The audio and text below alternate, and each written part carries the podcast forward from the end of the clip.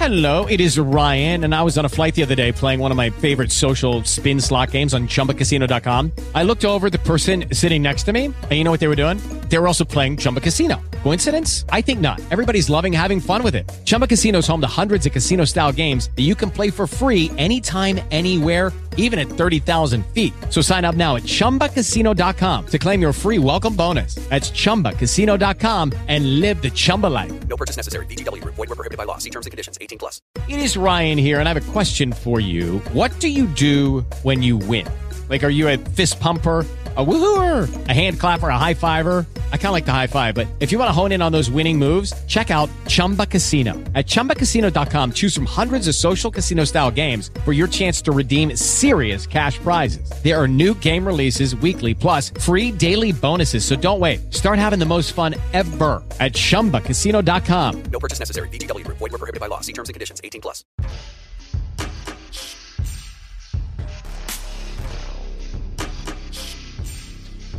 They discovered upon their arrival was almost unspeakable. We are all evil in some form or another. I'm not guilty. the dead won't bother me. It's the living you gotta worry about. Some, if I couldn't keep them there with me whole, I, at least I felt that I could keep uh, their skeletons.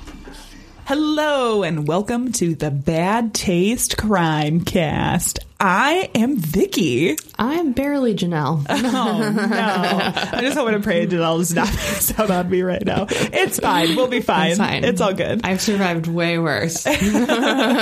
Um, if this is your first time listening, a special hello to you. Got a good show for you, as always. As I always say, that should be one of our catchphrases. Got a good show for you. Got a good show. Oh yeah. For ya. Um, but first, let's head over to the newsroom. Fit to breathe, our food is unfit to eat. We sit watching our TVs while some local newscaster tells us that today we had 15 homicides and 63 violent crimes, as if that's the way it's supposed to be. This week, our story takes us to Arkansas, where a man is accused of breaking into his ex wife's house to steal a Dr. Pepper. Just one? So officers responded um, for a report of a burglary, and they saw the smashed window, and it was the owner's ex-husband holding a Dr. Pepper he'd taken from the refrigerator. I mean, if you're gonna steal, go hard. Get, get the whole case. Yeah, right. I mean, if it's in the fridge, at least it's like just like sing. I would assume it's not like the plastic can Yeah. things, but who knows? Denisho Goodwin, 37, was the man who broke into the house. Mm-hmm. Officers confronted him. He became angry and aggressive and then started to curse at the officers. And then he threatened to kill the police officers when they tried to handcuff him. And of course, at this point, he actually has a no contact order with his ex I wife. you were gonna say with the Pepsi. With the, with I the mean, the Dr. Pepper. no contact with Dr. Pepper. Is it a Pepsi? The doctor has filed a no contact order. Please do not contact him. So um, much better if you took the wife out of it just said Dr. Pepper. the doc, the good doctor. Uh, so Goodwin was arrested. He was charged with six misdemeanors and two felonies, including threatening, burglary, and theft of property. Because of the Dr. It's one. How do you return it? It's in his stomach. but also, like, it's under a certain amount. Like, Dude, I don't know. you charge someone for a dollar can of soda. I, I don't know. Apparently, you get burglary for for that in Arkansas, anyway. All right, That's sody pop country. it's, it's a soda tax. Mm-hmm. Uh, we're going to move on to Netflix and Kill. This week we are talking about a documentary called Who Killed Little Gregory. I have seen that. You have. Yeah. Um, so it is, first of all, it takes place in France. Um, and I So say it's that hard. yeah, I say that because it's in French, but it's subbed on the, or not sub, well, part subtitles, part dubbed over in English, which, which I hate dub overs. I hate just dub so you know. overs, but at the same time, it's like I can watch this right before I go to bed and not have to like, and then your brain will translate it for you. yeah, right. It's like I can speak French now. Um, yeah. That's how it works. You sleep on the French book. yeah, it just absorbs. Um, so this is this story of Gregory Villemin, who was like three, no, 4 He's four years Baby old boy. just a little boy. Um, he disappeared from his home and was found in the Vologne River near Docelles. It is like this little village area. Um, in France, and of course, his parents, Jean Marie and Christine Ville, uh, Villemin, they were completely distraught by this. Now, big time spoiler alerts if you have not watched this or don't know about the case. Turn it off if you have not seen this or heard this. So the whole premise, at least of the first part, is they're talking about a man that they or a person that they've started referring to as uh, the crow. No, the raven. The crow. Craven. Ro Craven. The Craven. We'll call it the Craven. the Craven. um, and this was a person who, for months and months and months beforehand, was sending them these really mysterious and threatening letters and Like the phone Watcher. calls. Yeah, they were getting phone calls from this person that were threats. And it seemed that this person had a lot of knowledge about the family and some of the inner workings and things.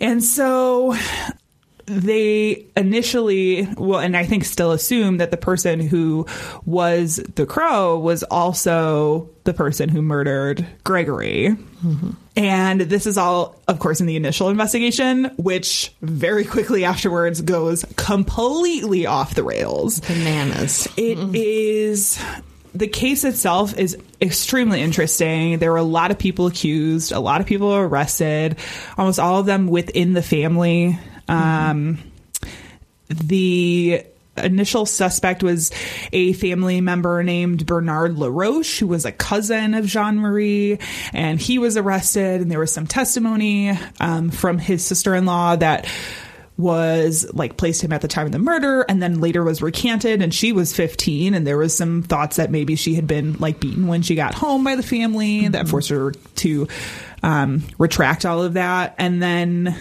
they suspected christine herself and then Jean Marie kind of loses it and shoots Bernard LaRoche dead because he still thinks he's the murderer. He goes to jail, and then it's it's this whole crazy thing. It's a saga. The one consistent thing through this entire story is the role that the media played. Which, if you want to talk about media circus, this is a perfect example. I don't. What are your thoughts on because you've seen this? What are your thoughts on Um, this as a whole? this one is a little long-winded. I will. Yeah, this one as far like this, a little long-winded. The content is good, but it it seemed to drag a little bit. It was kind of. Uh, hard to follow, but that's because the story itself is It's really very hard to confusing. follow. It's very Yeah, hard to follow. yeah. There's so much conspiracy around it. Yeah. Um, it's a lot. It's very like murder mystery. the whole case itself is just like this big, bumbling, fucking Disaster. dis- yeah, disaster. yeah. And it just pits family members against family members, and the media just does whatever they want, whenever Oh they God. want. There, it's like there's no rules of engagement. They're Mm-hmm. just like up in these people's faces, at their homes, at their place of business, just like all Yeah. over the place. And it's a tiny, I mean, they descended on this tiny town who had never had media coverage like that ever for anything. And people were, by the end of it, like, so annoyed with the constant like media presence. Mm-hmm. But they were like forcing their way into the police station and into the courtrooms and trying to insert themselves with members of the family. And and like there were definitely like the there was like the pro LaRoche camp and the anti LaRoche camp. And like oh my god it was so divisive. Mm-hmm. But it's worth a watch.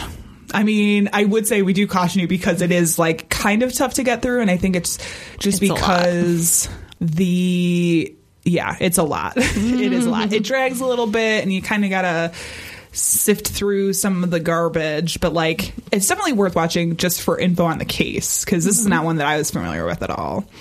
It's definitely worth a watch. So it's called Who Killed Little Gregory. It is on Netflix now. Um, check it out. This is that part of the show where we say content may not be appropriate for all listeners. We are talking about murder, Duh. pretty- some pretty gory stuff. Mine's not gory. Mine kind of is. Um, child death. I know on mine. You got any specific warnings? Nope. Okay, let's get started then. I was thinking, what could I use now more than a vacation? Except now that I'm thinking, now that we've done research, No part of me is like, I should never take a vacation again in my entire life. Yeah. We're looking at some murders that happened while folks were on vacation, a time that should be comfortable and freeing. not always. Apparently not. so I am going to be looking at um, the murder of the Rogers women. So we're going to start actually with Oba Chandler. He was born October 11th, 1946, and he was the fourth of fifth children. His parents, Oba Chandler Sr. and Margaret Johnson, raised him and his siblings in Cincinnati, Ohio. Unfortunately, at the age of 10, Chandler's father hanged himself in the family basement, um, or in the basement of the family apartment. And this affected him greatly, which was most evident at the funeral when he reported uh, he reportedly jumped into his father's grave as it was being covered in dirt. I saw one of the descriptions saying that they would like every time they would throw dirt onto the coffin, he'd like jump down in there and like stamp it down. So I don't know if it was like an emotional thing or if it was just like a kid being a kid, like trying to help, quote unquote, help. Who knows? Um, in his adult years, Chandler was the father of 13 children from Yikes. 12 mothers, Okay. um, four of which were given up for adoption. Uh, by this point, he had managed to accumulate quite the police record. After being arrested 20 times as a juvenile, mainly for stealing cars. In adulthood, he was charged with possession of counterfeit money, loitering, burglary, kidnapping, and armed ro- robbery, among other things. He had even been accused of masturbating while looking into a woman's window and receiving 21 wigs stolen from a beauty parlor. I mean, you know, Those, it's like different ends of the crime like, spectrum. It's like good packaging. You know? Uh, there was another incident in which Chandler and an accomplice robbed a Florida couple at gunpoint after breaking into their home. On May 26, 1989, Joan Rogers, who was 36 at the time, and her two daughters, Michelle, who was 17, and Chrissy, who was 14, were traveling back to their home in Ohio after visiting Disney World in Orlando. It was the very first time the family had left their home state of Ohio to vacation. They went to Florida. It's a very Midwest thing to like the mm-hmm. first time you leave, you go down to Florida or you go mm-hmm. up north to Wisconsin and like go camping. Like that's a at least here in Illinois, that's the very like Midwest thing thing to do. Authorities believe that after leaving Orlando around 9 a.m. while on their way home, they became a bit lost and then decided to just take an extra vacation day in Tampa, Florida. Uh, while searching for their hotel, they met Oba Chandler, who graciously wrote down some directions to the Days Inn for the Rogers women. Chandler also offered to take the three women on a sunset cruise on his boat called the Gypsy One. They accepted and continued on to their hotel, arriving at the hotel around 12:30 p.m. The Rogers family hung around the hotel taking pictures and such and eating dinner at the hotel restaurant around 7:30. Um, photos from a, a roll of film found in the room show that the girls were still there just as sunset began, but the time in the restaurant at like 7:30 that was the last time that they were actually seen alive. Hmm. Authorities believe Rogers met Chandler at his boat on the Courtney Campbell Causeway between 8:30 and 9:30 p.m. and that they had been murdered by 3 a.m. the following morning. However, their bodies weren't found until the following week. Housekeeping staff at the Days Inn noticed that their room had remained empty for a whole week, and obviously, like they hadn't checked out at that point. Yeah. They informed the manager, who immediately phoned police. And as they began their search, police found the Rogers car abandoned next to a boat ramp off of the Courtney Campbell Causeway. Upon searching for the car, they discovered a brochure with written directions. Um, and they continued their search. And on June 4th, several people on a sailboat going underneath the Sunshine Skyway saw an object in the water. And this was the first body found of the Rogers family. The second was discovered off of the pier in St. Petersburg, approximately two miles north of the first. And literally, like, as the Coast Guard was pulling the second body out, they got the call of the discovery of the third that was just east of the pier where they were at. All three women were found with their legs and arms bound and a cinder block tied by a rope around their neck. And they were also naked from the waist down. Autopsies showed water in the lungs of all three women, indicating that they had been alive before being thrown into the water. It took another week for the women to, to be positively identified, and at that point, their father, um, their father and husband Hal Rogers, had filed a missing persons report in Ohio. And of course, they're being discovered down in Florida, so it takes a little bit to like get that connection. Police had been able to pull fingerprints from the Days Inn hotel room and match those to the bodies that had been recovered. This, along with a final match of dental records, proved that the bodies were those of Joan, Michelle, and Christy Rogers. And so an investigation began into the murders of the Rogers women and how they ended up in the water, because that's not just somewhere you end up. You don't just tie yourself up and throw yourself in. Not the last time I checked. Our resident kitten just came in for the height of the story. so they began looking into how they ended up in the water, and according to marine researchers from the University of South Florida, they were able to study the currents and patterns in the water to determine that they had been thrown from the boat versus like being thrown in from dry land or from a bridge. Mm-hmm. Um, police began asking the public for any tips in the case, which they definitely like got an influx of, which is part of the reason um, why it took so long to find the person that they had killed them, is they were just like sifting through all of these tips that they had gotten. The most important seemed to come from a police bulletin regarding the investigation into a similar rape in the area that had occurred just two weeks beforehand. Judy Blair, the victim of the rape, said that she had met a man that offered to take her on a sunset cruise on his boat. Without a second thought, she went on a ride with the man through Tampa Bay and the Gulf of Mexico. And while they were gone, she was raped and believed that had it not been for her friend who was waiting for her back on the dock, she also would have been killed. But because there was like somebody expecting her back, um, she's like pretty sure that's what saved her life.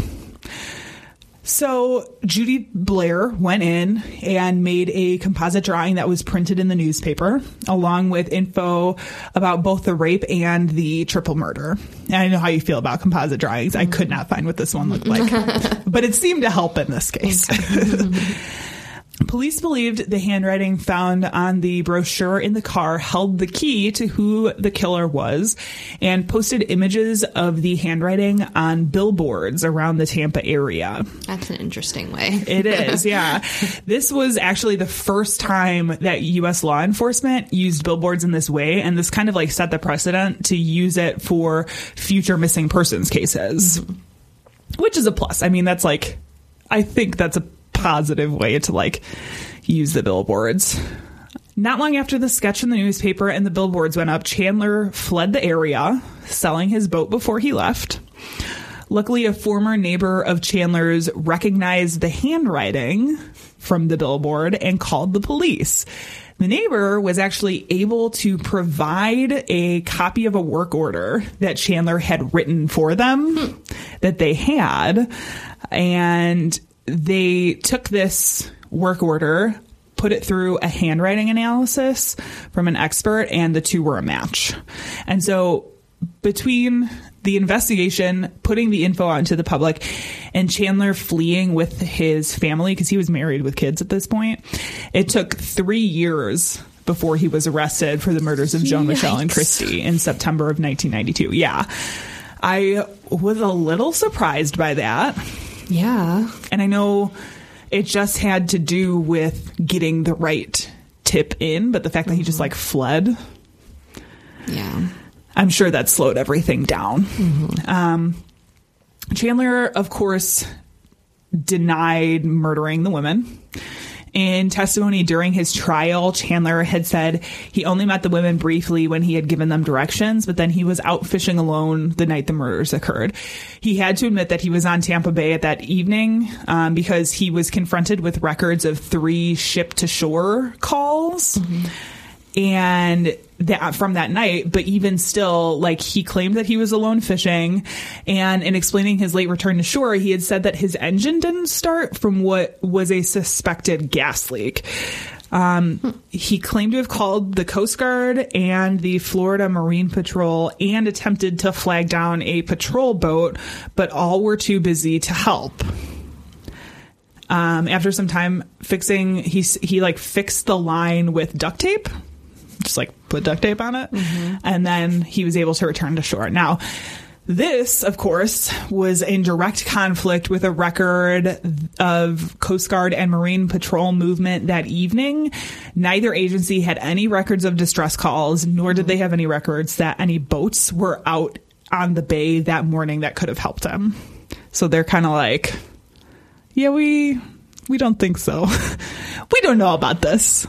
Uh, there was also testimony from a boat mechanic that I could speak to better if I knew anything about motors. but essentially, it's the model boat that he had. Um, the fuel lines were directed upward, and so if there was a gas leak, the gas would have been like spraying into the air instead Right. of down into the boat. And he also pointed out that the gasoline would have dissolved the adhesive on the duct tape. So like there was no way that you could just like put duct tape around it and call it a day. Of course, Judy Blair testified at trial as well regarding the uh, rape to show a pattern of attack and similarities between her attack and the murder of the Rogers women. She had given Blair a fake name, or I'm sorry, uh, Chandler had given Blair a fake name of David Posner, and he had told her that he worked on aluminum siding, which you know I love. Fake job. Not a fake job, but and actually I'm pretty sure that's how the Con man job. it sounds like it, right? Well, and it was definitely like an under the table, off the record aluminum siding contractor, essentially. And I'm pretty sure that's how the neighbor got the work order from him, is because he did their aluminum siding. you know how I love my operation names. Yes. yes. So that whole thing about him being an aluminum siding contractor, uh, that is also how it, this whole case got the name Operation Tin Man.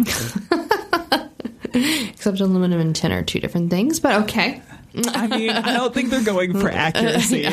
I'm pretty sure it wouldn't be on the same punch if it was Operation Aluminum Man. Yes. Operation aluminum foil. Oh, that would have been really good. because of foil. can Man, they so dropped.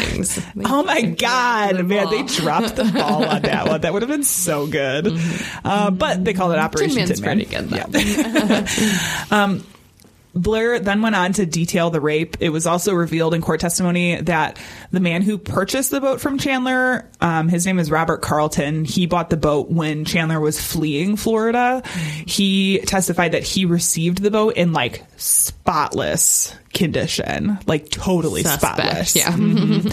he also recall, recalled seeing concrete blocks like sitting outside of Chandler's residence when he went to go pick the boat up that were similar to the blocks that um, the Rogers women were found with.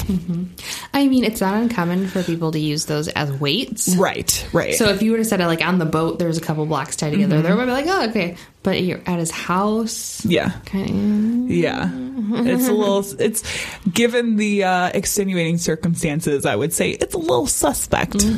Um, although in normal day, like everyday life, it would not be. Then Chandler's daughter, Crystal Mays, testified saying that he had left when she was seven and they hadn't reconnected until the mid 80s when she hired a private detective to find him. Um, when he was found, he was incarcerated in Florida. And so, like, Mays, along with her sister, Valerie Lynn Troxel, went to go visit him. And, like, before this, they had not really had a relationship with him at all. Uh, she then testified that in November 1989, she received a phone message with the phone number of a Cincinnati motel where he could be reached. So Crystal Mays and her husband went to the motel where they found Chandler in like this very nervous, anxious state.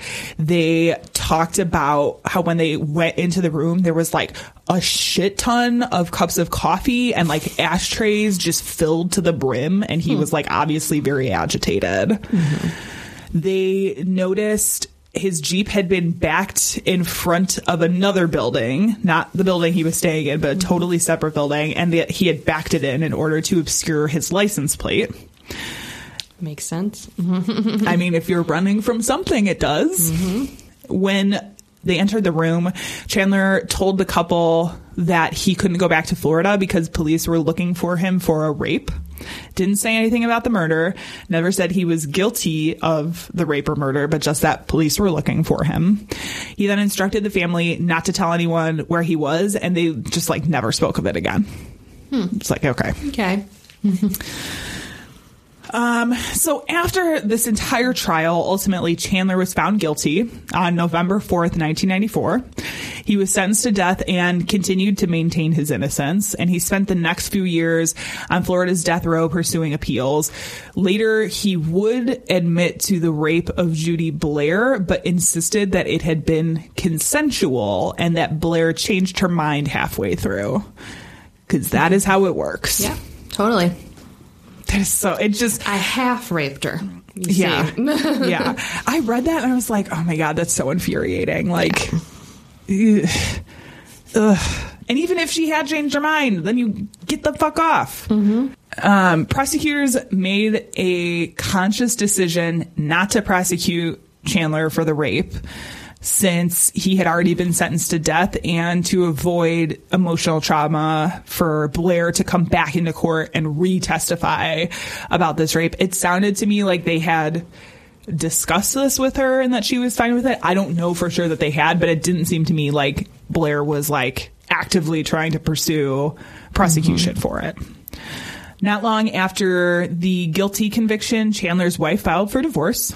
And he was barred from seeing, yeah, he was barred from seeing their daughter or like even having any pictures of her or anything in prison. Interestingly enough, um, in 2001, Chandler's name was invoked yet again when investigators were looking into a discovery of a fourth woman's body in 1989. She had been found floating off Anna Maria Island with a white rope tied to a concrete block that had been tied to her chest and waist. So you can see some similarities. There were quite a few more hurdles in that case, though, because the woman had never been identified. And Chandler still had not admitted guilt in the murder of the Rogers women. So, like, he definitely did not admit guilt to any additional crimes. While it appeared to be similar at the outset, the Rogers women had actually been stripped from the waist down, and the Jane Doe that they had found was still wearing pants, which is sounds like a small difference, but it is a big difference when you're talking uh, MOs. Profiling experts have speculated that Chandler may have killed previously, as it was like really bold to abduct three women at one time. it's not something that you typically see with um, what you would consider unexperienced killers. Uh, it's really only something that you see with people who have killed before and are like kind of know how it all works. In the case of the Jane Doe, she was eventually identified as 29 year old Amy Hurst. She was identified in 2001 um, with the use of DNA. And her husband was arrested and charged with her murder shortly thereafter. So he was cleared of that one. Chandler's final appeal uh, was filed in May of 2007. It was denied along with all of his previous appeals. On October 10th, 2011, Florida Governor Rick Scott signed Chandler's death warrant and his execution date was set for November 15th. He was executed at 4:08 p.m. at the Florida State Prison in Raiford. And while he didn't have an official recorded last statement, he had left a written statement with one of the uh, prison guards that said, quote, you are killing an innocent man today. His final meal was two salami sandwiches on white bread with mustard. He requested a peanut butter and je- grape jelly. Boring. I know it's all boring. He requested a peanut butter and grape jelly sandwich on white bread, but only ate half of it. And he had ordered an iced tea, but drank coffee instead. I know. He's originally from Ohio. We're not exciting up here. But I mean, there's so much more. Like you could have just than just a sandwich. And not even, this is what kills me, not even with cheese. Salami and mustard on white. Classic. Ugh. No, thank you. It's classic school lunch. Um, so he was executed on the 15th. Now, in an interesting turn of events, in February 2014, uh, police were able to use DNA to identify Chandler in another Florida cold case. 23 year old. Oh, oh boy, here we go. Okay, sorry. I'm going to apologize away in advance. 23 year old Ivelisse Barrios Biguris. I'm sorry. Ivelisse. Discovered, she was discovered dead in November 1990. She was last seen leaving work at the Sawgrass Mills Mall, which was kind of in the same area um, that he was at in Florida. Her husband went to find her and called police after finding her car with two slashed tires. Three hours later, her police discovered her body with ligature marks on both wrists and ankles and brown packing tape stuck in her hair. Authority believe that after watching Ivelisse for two days, Chandler slashed her tires and then showed up as the Good Samaritan offering some help. Seems you got a car breakdown there. I can help you. I'll Just get in my car. It's like, mm, Nope. no, thank you. Two slash I tires. so. Call the police right away. Oh my God, totally. Do not pass go. Yeah, and this the only the issue is is it would have been in 1990. Um, still even in the early 90s, like hitchhiking, getting into cars Yeah. with strangers But is even a still mall, pretty common. could go to the mall and use a, Yeah, pay, a payphone. That was That's- a thing. Yeah, and that's the other thing is it's not like they had cell phones to just like Mm-hmm. call 911. She would have had to go in, but. There's this good Samaritan that just came along that happened to be here, and now I don't have to go in and do all that. He could just take me home because it sounded like she didn't live far from there either. Mm-hmm. So, uh, DNA was collected in the 90s, but 90s testing ain't got They nothing nothing. ain't got nothing on modern day DNA testing, as we can tell with things like uh, genetic family trees and all of this stuff. It's like, even thinking back to the nights, like they nothing. It They're was like, this is a one in a bajillion maybe possibility. Mm-hmm. Uh, so they were able to test it, and it did come back positive for Chandler. Police have said that that were Chandler still alive, he would be charged with the crime. Um, and they do continue to look into cold cases in the area that Chandler was known to reside. So it seems to me that the DNA, or not the DNA, um, the criminal profiler was pretty on point when he said the fact that he had abducted three women at one time was pretty bold for somebody who would have been killing for the first time. yeah. And so I personally think there may be more out there. But it takes a long time to reopen and reinvestigate cases. Yeah. Um, and it, that's to say if someone yeah. was even found. right. Right. If they just remain missing and there's absolutely no evidence, there's no one to, you know, Yeah, DNA exactly. Although I do find it interesting that if if he had killed before, um, that in the case of Judy Blair, he would have let her go. I mean, I know like some having somebody waiting on you seemed to be the the reason that he let her go, but like also at the same time, I, I think I mean, someone could have saw them. yeah, You know. yeah, that's true. That's true. That could have scared him enough. Yeah, I'm trying to think in the cases of known serial killers and people that have been studied if that was something that happened. Um, but even then, like in the 90s, it was not very common to report rapes or sexual assaults. And like even in her telling and testimony, she talked about how she went back. She just wanted to go home and take a shower. Didn't tell her parents. She did tell the friend she was with as soon as like her parents had left. Um, but after that, it was just, they just kind of like dropped it, you know? So But that is the story of the murder of the Rogers women.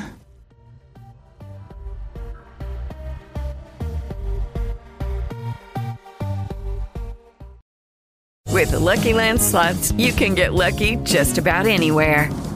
This is your captain speaking. Uh, we've got clear runway and the weather's fine, but we're just going to circle up here a while and uh, get lucky. No, no, nothing like that. It's just these cash prizes add up quick. So I suggest you sit back, keep your tray table upright, and start getting lucky. Play for free at LuckyLandSlots.com. Are you feeling lucky? No purchase necessary. Void where prohibited by law. 18 plus terms and conditions apply. See website for details.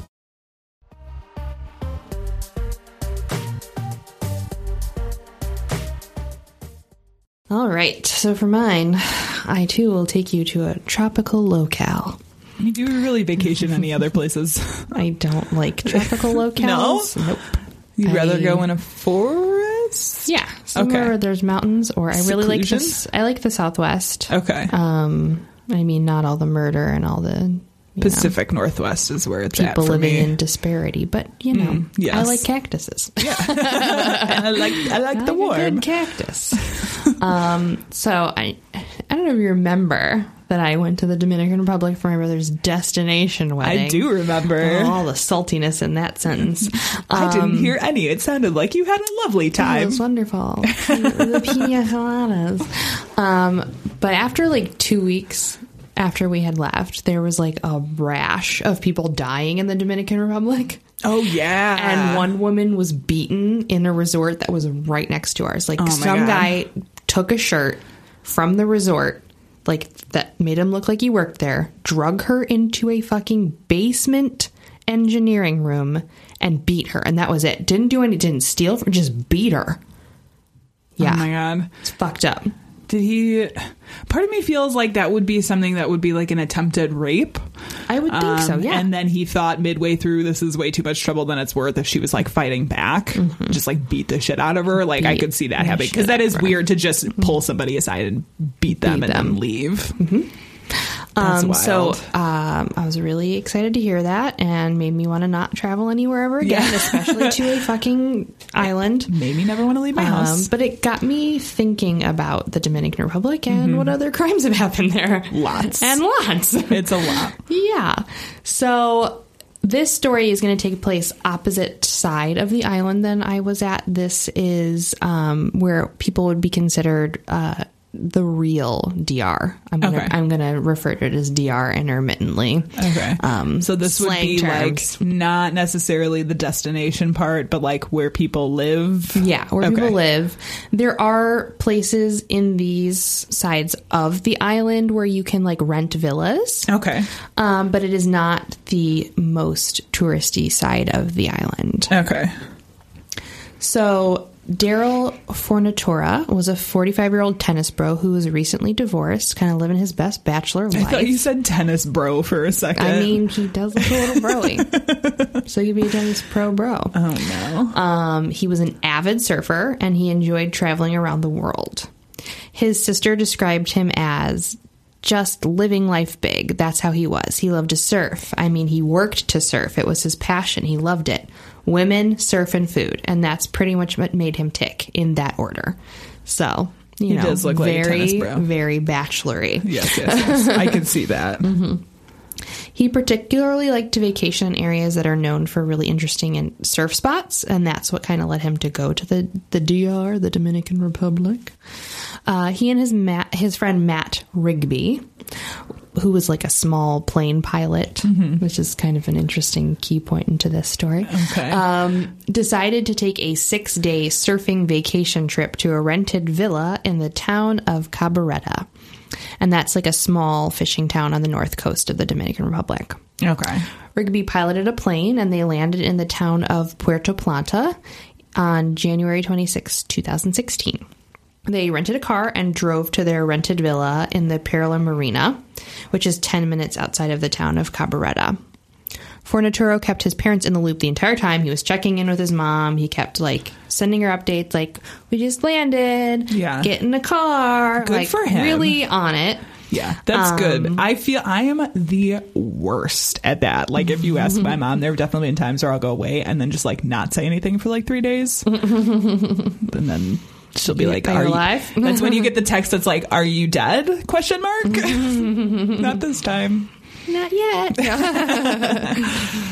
so at 6:28 on that Tuesday, Fornatora texted his mother that he was going on an epic day, spending Nice. five hours in the water. Nice. Sounds pretty epic. It's like shred, shred, shredding up them waves. Um, so after this time, his mother Nancy had not heard anything from him at all. So that was the last time he texted her. So she grew a little concerned. Okay. Um, but she, you know, was like, he's a grown fucking man. She kind of shrugged it off at first and went to bed that night. Now, when it came to be Thursday, she was really concerned. Both his parents started to worry. They started making phone calls to other friends and his place of work to see if maybe he checked in with anyone else. Um, they hadn't heard anything from him. No texts, no emails, nothing. So, Okay. 8:30 a.m. that Friday, Fornaturo, um, his parents received a phone call from Matt Rigby. All right. He stated that That's he, the friend yes, with the, the one he was with. Okay. He had stated that he had not heard from Daryl since Wednesday. Okay, and this is Friday. Okay. According to Rigby, Daryl was leaving on a surf scout to the nearby town of Sosua with a man named Gaspar. Daryl and Matt had rented surfboards from Gaspar the day before, so they were kind of familiar with him. He's like, I could take you to a nice surfing spot. Um, so Daryl went on his own. Hours later, Daryl allegedly returned to the villa, acting extremely paranoid. And this is what Matt said. Daryl was behaving strangely, saying he wanted to get out of there. He's like, let's fly home, let's go. So Rigby told him that it would be fine. He shouldn't be so paranoid. He suggested that they go into town and shop around the local market, kind of relax, shake it off, maybe not, you know, go out for the on the water that day, kind of take it slow. Yeah. So they head into town, and Matt steps into a store. And when he comes back outside, Daryl had vanished. Okay. I'm instantly already distrustful of this Matt guy. Yeah, Because I always feel like anytime you're getting this, like this type of story from one person, um, in any case, it's always like, yeah, but that sounds like kind of a load of bullshit. just a little. Okay. Just scotch of BS. Yeah. Um, now, the Fornatoras asked Rigby of the status of the hunt for their son in the DR. To their shock, Rigby stated he was back in uh, West Palm Beach, calling them from Daryl's office Oh. as he was looking for their phone number because his phone was gone. So he. Ju- oh my god. So he flew back What to good friend. What a good friend. My friend is missing on this island. I'm going to leave now. Cool. Cool guy. Yep. According to the reports um, that I read, Rigby never called the police or the U.S. Embassy in the Dominican Republic. Now, after he informs the Fornaturos, uh, he then flies back to the Dominican Republic. So he flies to Florida, tells them, waits a day, and flies back to the DR. Okay. With him is his wife and $5,000 to pay for a private search and rescue man. Now, a private search and rescue man is kind of like a PI down there. Okay. They usually handle people who are missing in Yeah. Other countries. Okay. So still not like going to the embassy or anything. Okay. Sure.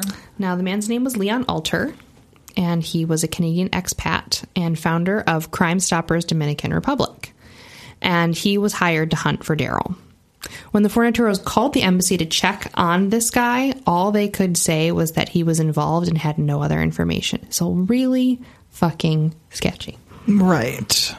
Now, Daryl's sister Christina and her husband decided to head down there to see what the fuck was up. Like, they were like, no one is calling the police, no one is actively putting in anything at the embassy. Like, we need to go down there. Yeah. So she flows, she flies down there, and she arrives and gets to Cabarete, and she had made arrangements before she left to meet up with Rigby. Uh, Matt Rigby to make sure that she knew where she was going, where the villa was, what places to check out. So she calls him and he goes, Oh man, me and my wife had just flown back. Right. Okay. Yep. Sure. Because you totally didn't know they were coming. Not at all. Oh my god. This is so sketchy. This is sketchy as fuck. Now, once Daryl's sister and brother in law see Cabarete, they realize just how fucked up this place is and how fucked this whole case is going to be. Oh, God. Now, Cabarete, according to Christina, is isolated in the wild, wild west of the Dominican Republic. Okay. And she stated this in an interview.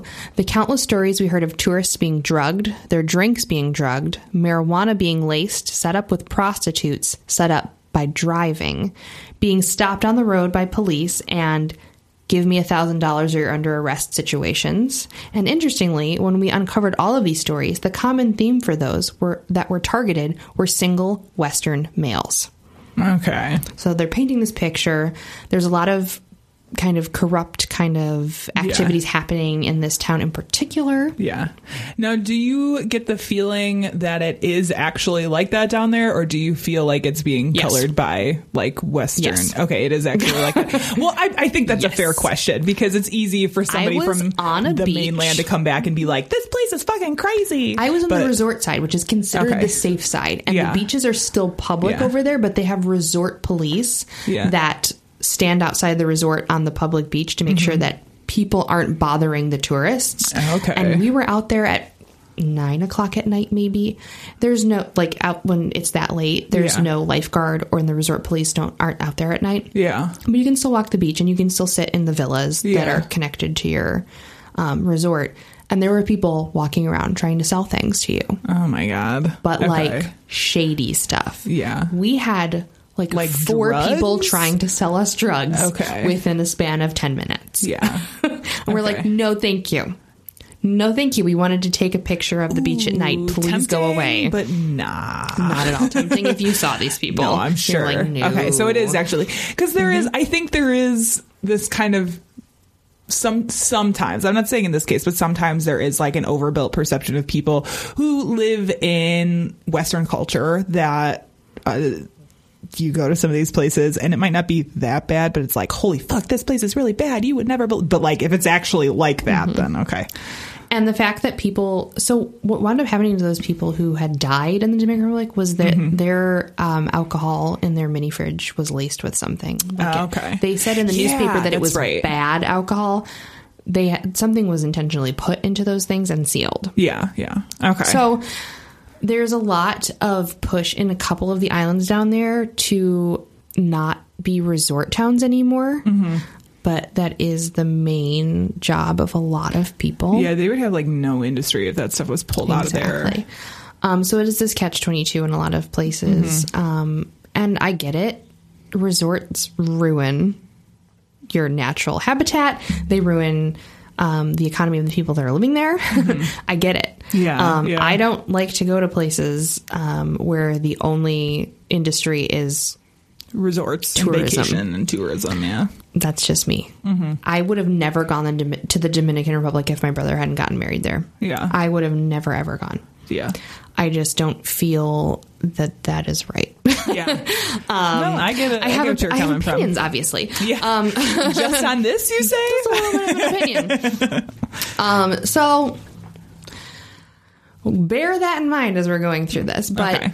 the drugging people, definitely. I've heard lots of stories of people being drugged and robbed. Yeah. Um, not too much about people being hurt. So this is the interesting part. Now, I'm going to give you some cautionary trip advice, okay? This is going to be Janelle's Janelle's life pro trip tips. corner, okay? Especially if you're a U.S. citizen. First of all, pretend you're British. Don't tell anyone you're from the U.S. Put on that fake accent. Mm-hmm. Um, whenever someone asks you where you're from and you say the U.S., Canada? Can you get away with Canada would be good, too, yeah. Canada would be easier in certain in States certain people. countries, don't Yeah. say you're from the U.S. No, actually, in most countries, just don't say you're from the US Second, at this point. research the area you're going to. I mean, really fucking research it. Mm-hmm. Not like the best 10 spots to be in the sun. Mm-hmm. Like, research the area. Third, if you want to go somewhere exotic and unattained, don't. I mean it. Don't do it. Don't fucking go. You will die. Yep. yep. And if you really, really, really, really want to go, okay, Yeah. you're an idiot, first of all. But second, hire a reputable person to escort you no matter the cost. If Mm-hmm. you're going to fucking go to the Amazon forest, fucking hire someone to take you. Yeah. Don't just be like, I read it on Travel Guide. I Yeah. can do that. TripAdvisor told me where to go. No. You don't know the area. Yeah. You already had to take a million shots to get there. Take the fucking hint. Maybe you don't belong. but also, if you want to go, fucking prepare yourself, okay? Right. Right. Um, and if you know someone who is a national to that country, ask them to be your escort. Mm-hmm. If you have a friend who's already living in that country, yeah. ask them to take you around. Yeah. Yeah. It's always better to be seen with someone who speaks the language, who is a native. Yeah. Um, well, and they're gonna know like places to stay away from, places that are safe, places that are yeah. Just do your due diligence. Um, we were planning on going to Japan, which is very friendly, but we are still going to have someone who we know that is friends with us who lives there Mhm. part time Mhm. escort us around. Yeah. It's just better. Man, Just- talk about a language difference. Ooh, Oh boy. yeah, I mean, there's really great apps that you can Yeah. do a lot of conversions, but Yeah. Even Google Um, Translate has gotten way better. Yeah. Way, way better. But in certain places where it's like the entire country is developing, Mm-hmm. and um, you know, when I heard we were going to the the DR, I went on. There's like a U.S. travel list that you Mm-hmm. can go on to see where the the um how cautious you need to be when you're traveling to certain places. Yeah. Um, I know that sounds a little like scary, but check it out. See why people suggest to have caution. Um, there's a lot of political and socioeconomical things happening in countries that we don't see in the news. Yes. And we don't understand. Yeah. True- true. And genocides and civil wars that are occurring in smaller countries that we will never know about until we decide to fucking travel there. Mm-hmm. So do your homework. and you'll know why you're not supposed to go into that one town where you could get kidnapped. Exactly. I agree with all of these points.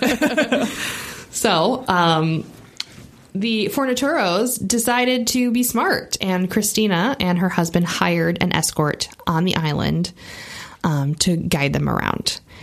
They attempted to solicit help from local authorities to no avail. Everything had a price. Everything that they were asking people to help them with had a fucking price. So they were having difficulties. Um, they put up a bunch of posters, and as they were going around, they realized that they were being tore down immediately. oh. Not suspicious at all. Okay.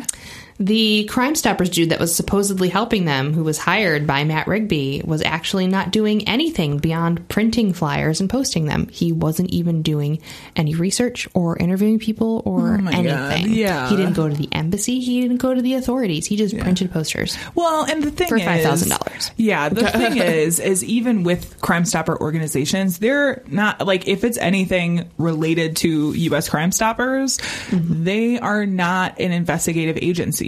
They're not. They are They're a tip like an- agency. Yeah, they're like a neighborhood watch. Yeah, You yeah. watch. That's it. exactly. Their their primary function is to receive tips on cases. So they're not an investigative body. So I even if it wasn't five thousand dollars, it was just Crime Stoppers doing it out of their goodness of their heart. I really would not have expected them to do anything other than put up flyers. Mm-hmm. You know, Exactly. So, um, they kind of started researching a little bit more. They hired their own private detectives. Good idea. They also found out that the market that Daryl was in had security cameras. Okay. So they attempted to solicit uh, more information about those. Upon further inspection, they realized that dates around the time that he was there were missing. Of course. okay. Um, the guide Gaspar that was hired had also told them that he had no information about Daryl. It also appeared that there were no witnesses from the last place he was seen, and the couple was completely, um, utterly frustrated, and they decided to return to the U.S. and kind of let the private detectives take over. They had hired three detectives. Okay.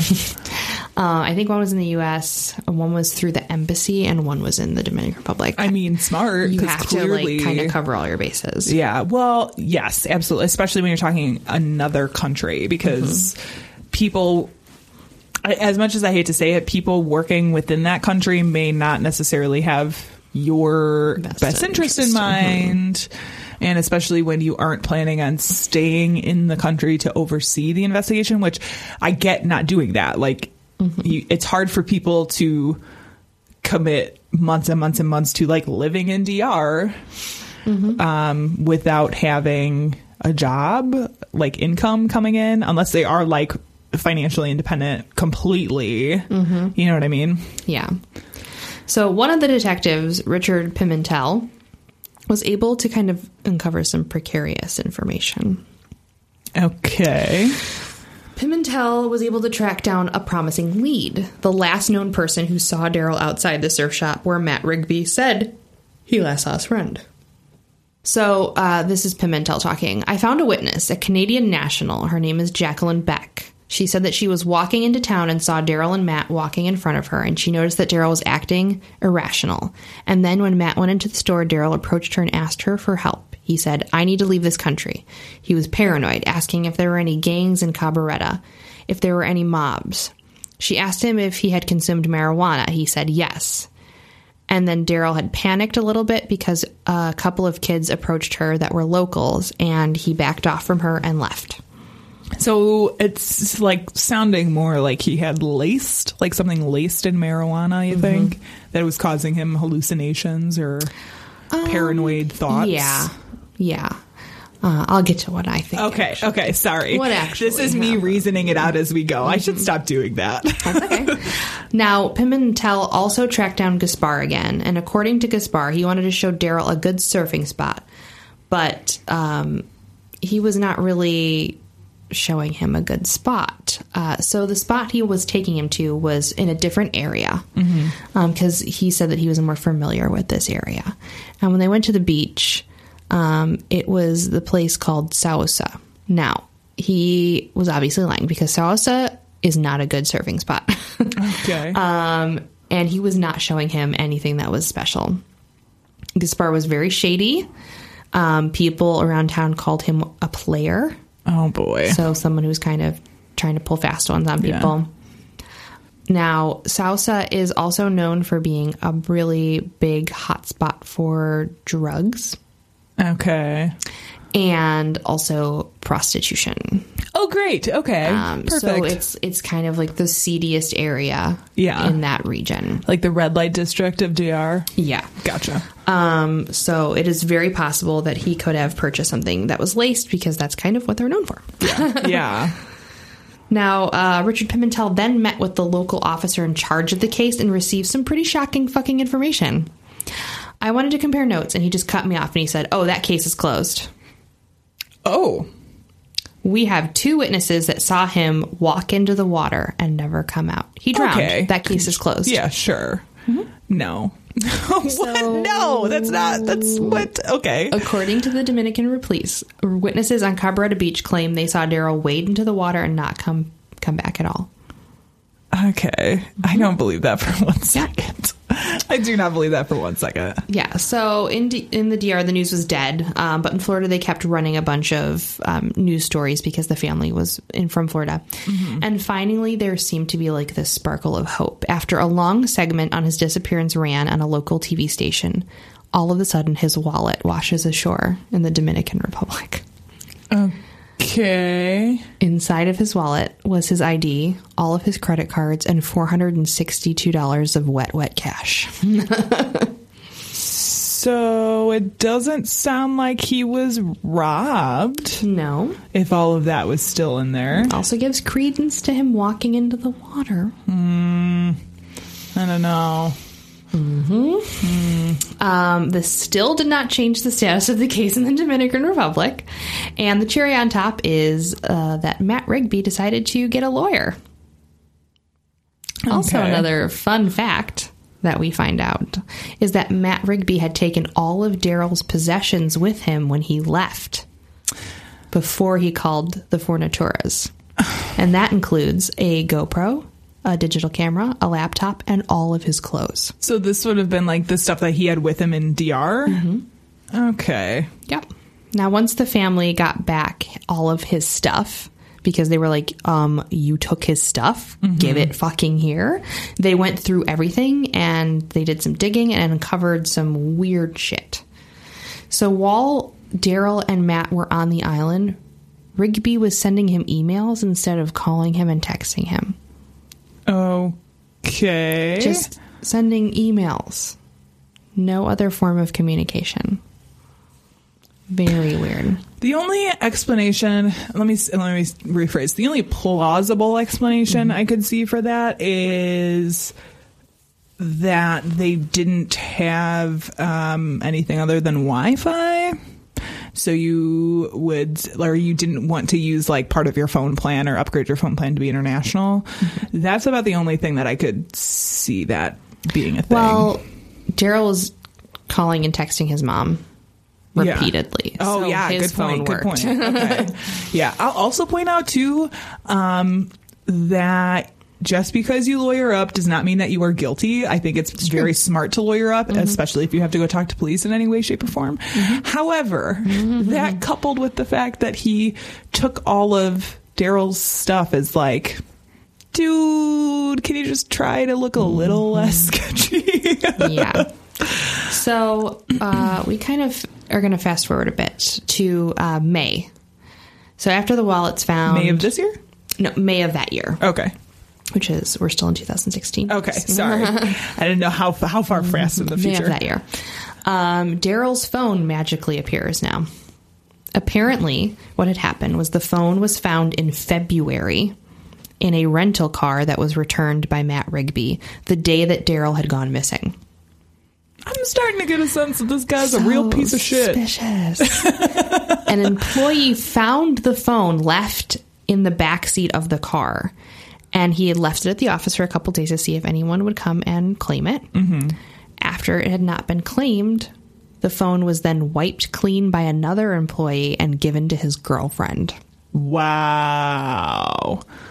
Also, who the fuck knows how to wipe clean gadgets like that? Just lickety split. Like, everything goes. Put your hand down. I do. You're implicating yourself. Sorry. I'm just saying it's not actually as difficult as you would think. But it is interesting to me because I mean, I guess at that point he um like he wouldn't he hadn't contacted the embassy, so like there wasn't an active investigation going on, so there was nothing for like the police. There's no reason that the police would have gone there to look for that or that people in the office would have thought, "Oh, maybe we should turn this in because this guy's part of an active police investigation." You know what I mean? Mm-hmm. Like there wouldn't have been any connection between the two. Yeah. So, investigators from the US and the Dominican Republic were reportedly locked in legal disputes and efforts to retrieve records from the phone companies. It was weeks later after the phone being found that the family members say they noticed an alert on Daryl's online account with his cell phone company saying his phone had been deactivated. Okay. This allowed authorities in the Dominican Republic to track the phone down to an acquaintance of the rental car company, which is how they were able Sure. to find out where the fucking phone was. Sure. Okay. So I'm going to say, let's look at Matt Rigby for a minute. Let's understand some weird facts here. Rigby was questioned by the authorities and cooperated, but nothing had come out of it. Okay. Now, here are some questions that kind of point some fingers at Rigby and his weird behavior. Oh gosh. Okay. He left a note for Daryl when he left the island in the kitchen of the villa that they shared, but took all of Daryl's personal items with him when he left. So why would you leave a note but then take all of his stuff with you? In case he comes back, you know. Right? Taking all the stuff that he could communicate with you. yeah. Okay. That's So two, he returned the rental car to Puerto Plata at 12:30 p.m. He told everyone that he was on his way home at 9:30 p.m. There's a 3-hour unaccounted window that he Okay. does not say what he was doing or where he was. and he returned the rental car the day after um, Daryl had supposedly disappeared. It was on. I believe it was, it was- Thursday. It was Thursday when he actually left because he called the Fornatoras on Friday, Okay. Okay. and Daryl supposedly had went missing on Wednesday. On Wednesday. Okay. So he took the rental car back, but then okay, got Mm-hmm. it, got it, got it, got it. there also was an additional 100 miles tracked on the car's mileage. Okay. So, not at all the distance that it would take to go from the rental to the villa and back. Yeah. Like, there was an additional 100 miles estimated on there. So, Damn. like, where are you driving? A hundred mi- a hundred Yeah. miles is That's kind of a lot. That is a bit. There's also camera footage at the airport showing Rigby entering a bathroom and leaving in a completely different pair of clothing, including sunglasses and a hat. Okay. Rigby also ducked out of an interview with the U.S. Embassy and then told them to speak to his lawyer, and he never actually spoke with the U.S. Embassy. Okay. And then we also know that he had emailed Yeah. Daryl instead of texting Yeah. or calling him. So these are all these like weird, suspicious things that were happening. Definitely suspicious, I would Mm-hmm. say. Now, uh, let's fast forward to June of this year. uh, Well, Okay. last year, technically. It's 2020 now. Oh, yeah. Um, oh, my God. Oh, my God. Yes. Uh, the recent deaths of the tourists in the DR brought back to the attention of the U.S. the missing persons case of Daryl Fornatora. There have been no updates in the case since 2016. The Okay, DR is not wow. actively looking at the case. Only the Fornatoras have kept up the fight to look for Daryl. Okay. And I'm assuming nobody's been charged or anything in this Nope. case. Okay. Nope. There is still a $25,000 reward being offered for any information leading to his recovery. Okay. And anyone with information on his whereabouts is urged to call the embassy tip line at 809 368 7713. And there's also a Facebook page called Searching for Daryl. Okay. Um, now, I told you I was going to circle back to what I thought happened. Yes. Yeah. Please tell me. So, my These are just our opinions, by the way. is just Nobody's been charged. My thought is that a, a couple of things probably happened. He probably went on that surf trip and got shaked down, mm-hmm. and he probably did smoke something that was laced. Yeah. Yeah. That's what it sounds like to me, too. And he was probably very, very paranoid. Mm-hmm.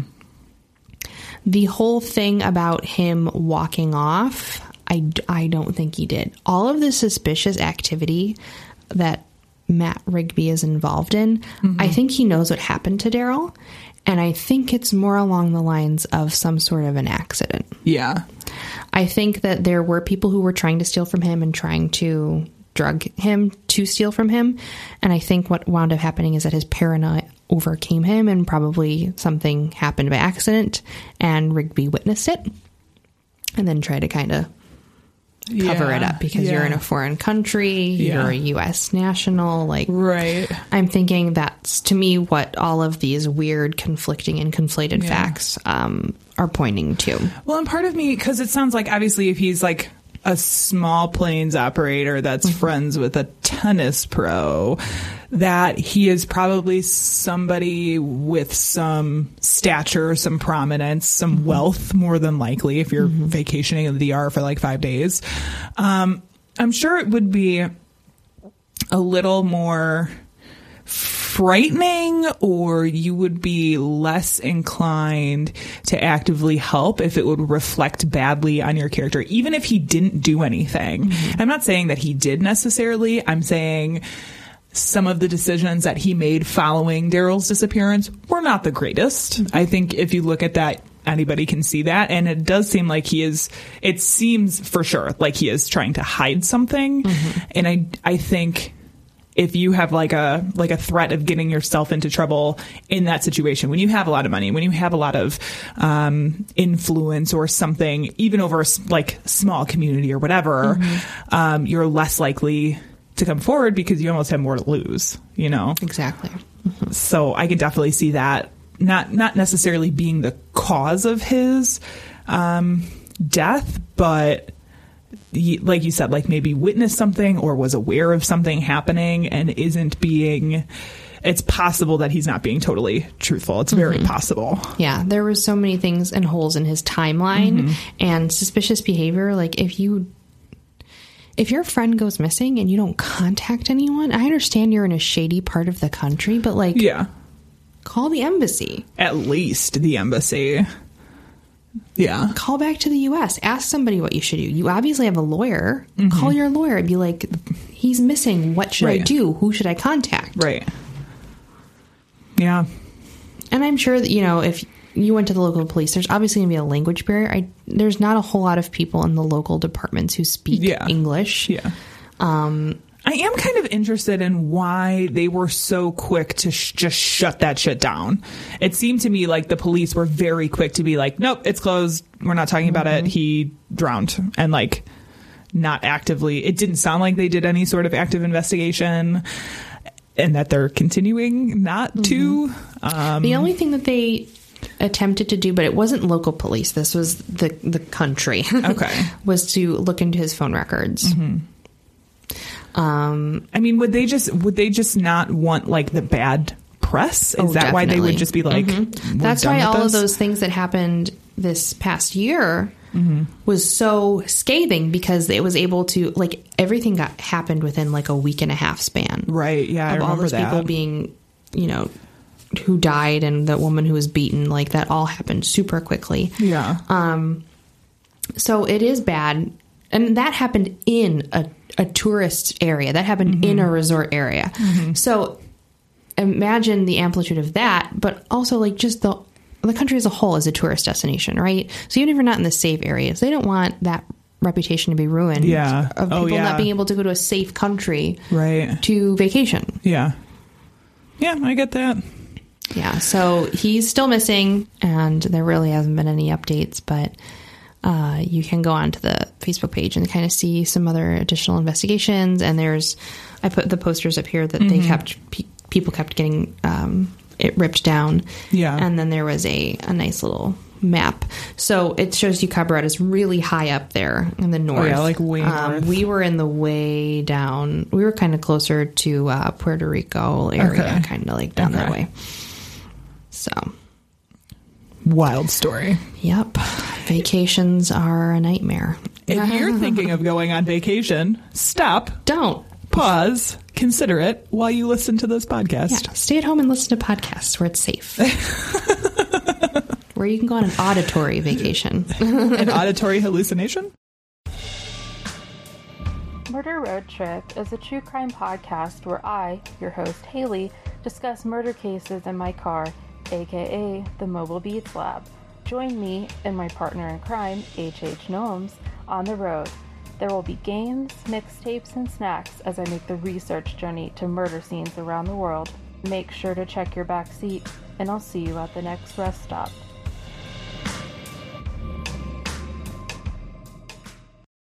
All right, Janelle, yes. what do you got for me this week?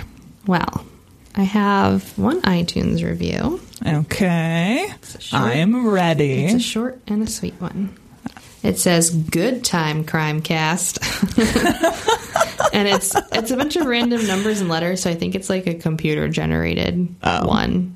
Um, I mean, the name they probably didn't put a name in, so Oh, probably computer you. generated. I was like, the commented, and then I was like, oh shit, we got bots. We got botted. So it says, "I love this show so much." And that was it. Oh, It short. well, thank you. And sweet and wonderful. Thank you for your iTunes review. Thank you, bot. Um, anytime you want to leave us one, head on over there. We Yeah. we appreciate it. We love reading mm-hmm. them. So we're in the new year. If mm-hmm. you want the new year, new you, why don't you start with some new merch? Yeah.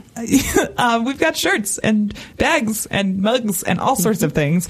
You can find them all at thebadtastecrimecast.com slash merch. And while you're on there, you can head on over to the donate side and check There's a button what for that's that. all about. There's a button for you can donate. become one of our lovely Patreon subscribers. yeah, Janelle's doing We some fun shit over there yes. Now. It's exclusive stuff that you can't listen to anywhere else. You have to be a Patreon member. You can hear amazing backlogged episodes, seasonal stuff. Yes. Um, maybe some live event things coming up. Sneaky Oh, maybe, yeah. peekies. Uh, you get all kinds of codes for merch. All kinds of stuff. And you can hear me and my boyfriend Bo talking cocktails and conspiracies. It's Which is fun, always a good time. Wonderful. Yeah. Outrage. Yeah. Drinks are flying. Um, you can find that all Mm-hmm. at Patreon. Um, it's badtastecrimecast.com slash donate. Also, Mm-hmm. speaking of l- events and things, we are going to be at the True Crime Podcast Festival 2020 in Kansas City, Missouri on July 11th and 12th. You can get some barbecue while you're down there, Vicky. Uh, maybe. I'm They're not a big for their BBQ. I'm not a big barbecue person. Like, I don't actively seek it out necessarily, but I mean, I will eat it and I, I enjoy is it when I do. your face, is Kansas it. City a big barbecue area? I've actually not been there. I don't think. for Kansas. City's a real big one. Oh, well, maybe we'll have to get some barbecue. It's Um, like Kansas City and, and Memphis are like yeah. Nashville. Nashville had good barbecue when I was there. they're more of a hot chicken town. Yeah, I didn't realize that until we left and we saw a place called Hot Chicken. Oh, yeah. something, something. And I was like, what the fuck is Hot went Chicken? down there I would not like that. oh, it's delicious. I don't like if I ate meat, it's. I don't like spicy, really. Um, but you can get varying degrees. It can be just like a little spicy. But we went down there the first time to visit my brother, and we got Mm-hmm. it. And Bo had the flu, And he couldn't eat it, and I was just describing it to him. I'm like, it's spicy and it's sweet and it's delicious. Oh my God. I felt so bad. He was laying on the bathroom floor, like just dying. And I'm Oh, like, I'm gonna eat this hot chicken and pimento mac and cheese, and you can fuck off. So it's true love. barbecue. yes. So we're going to be in Kansas City, Missouri, July 11th and 12th. For that, you can check out more information at tcpf2020.com. They'll have tickets are available. Um, see all the shows that are going to be down there. There's a ton of people going. We're excited because our sound producer Tiff's coming with us. It's going to be mm-hmm. so fun. I can't wait. We're going to road trip. We're gonna scare her. oh my god, that's true. This is like the first podcast trip away, also, which is going to be really fun. I'm I'm pretty excited, and we're excited to meet you guys. Yeah. Um. What I think that's all we got. Yeah. For I sound so surprised. Like, is that it? I mean, it is. All right. Our sound producer is Tiff Folman. Our music is by Jason Zakshevsky, the Enigma. I had already forgotten you. That had is like my new favorite. I'm so glad Tiff got that for me for Christmas because it's the best. Ah, I just can't get enough of it. It's so good. We will see you in two weeks. Adios. Are you going to say goodbye? no. All right. Well, I'll say bye for I mean, you Janelle. can, Bye. say, you can say bye. I don't, I don't also to say bye.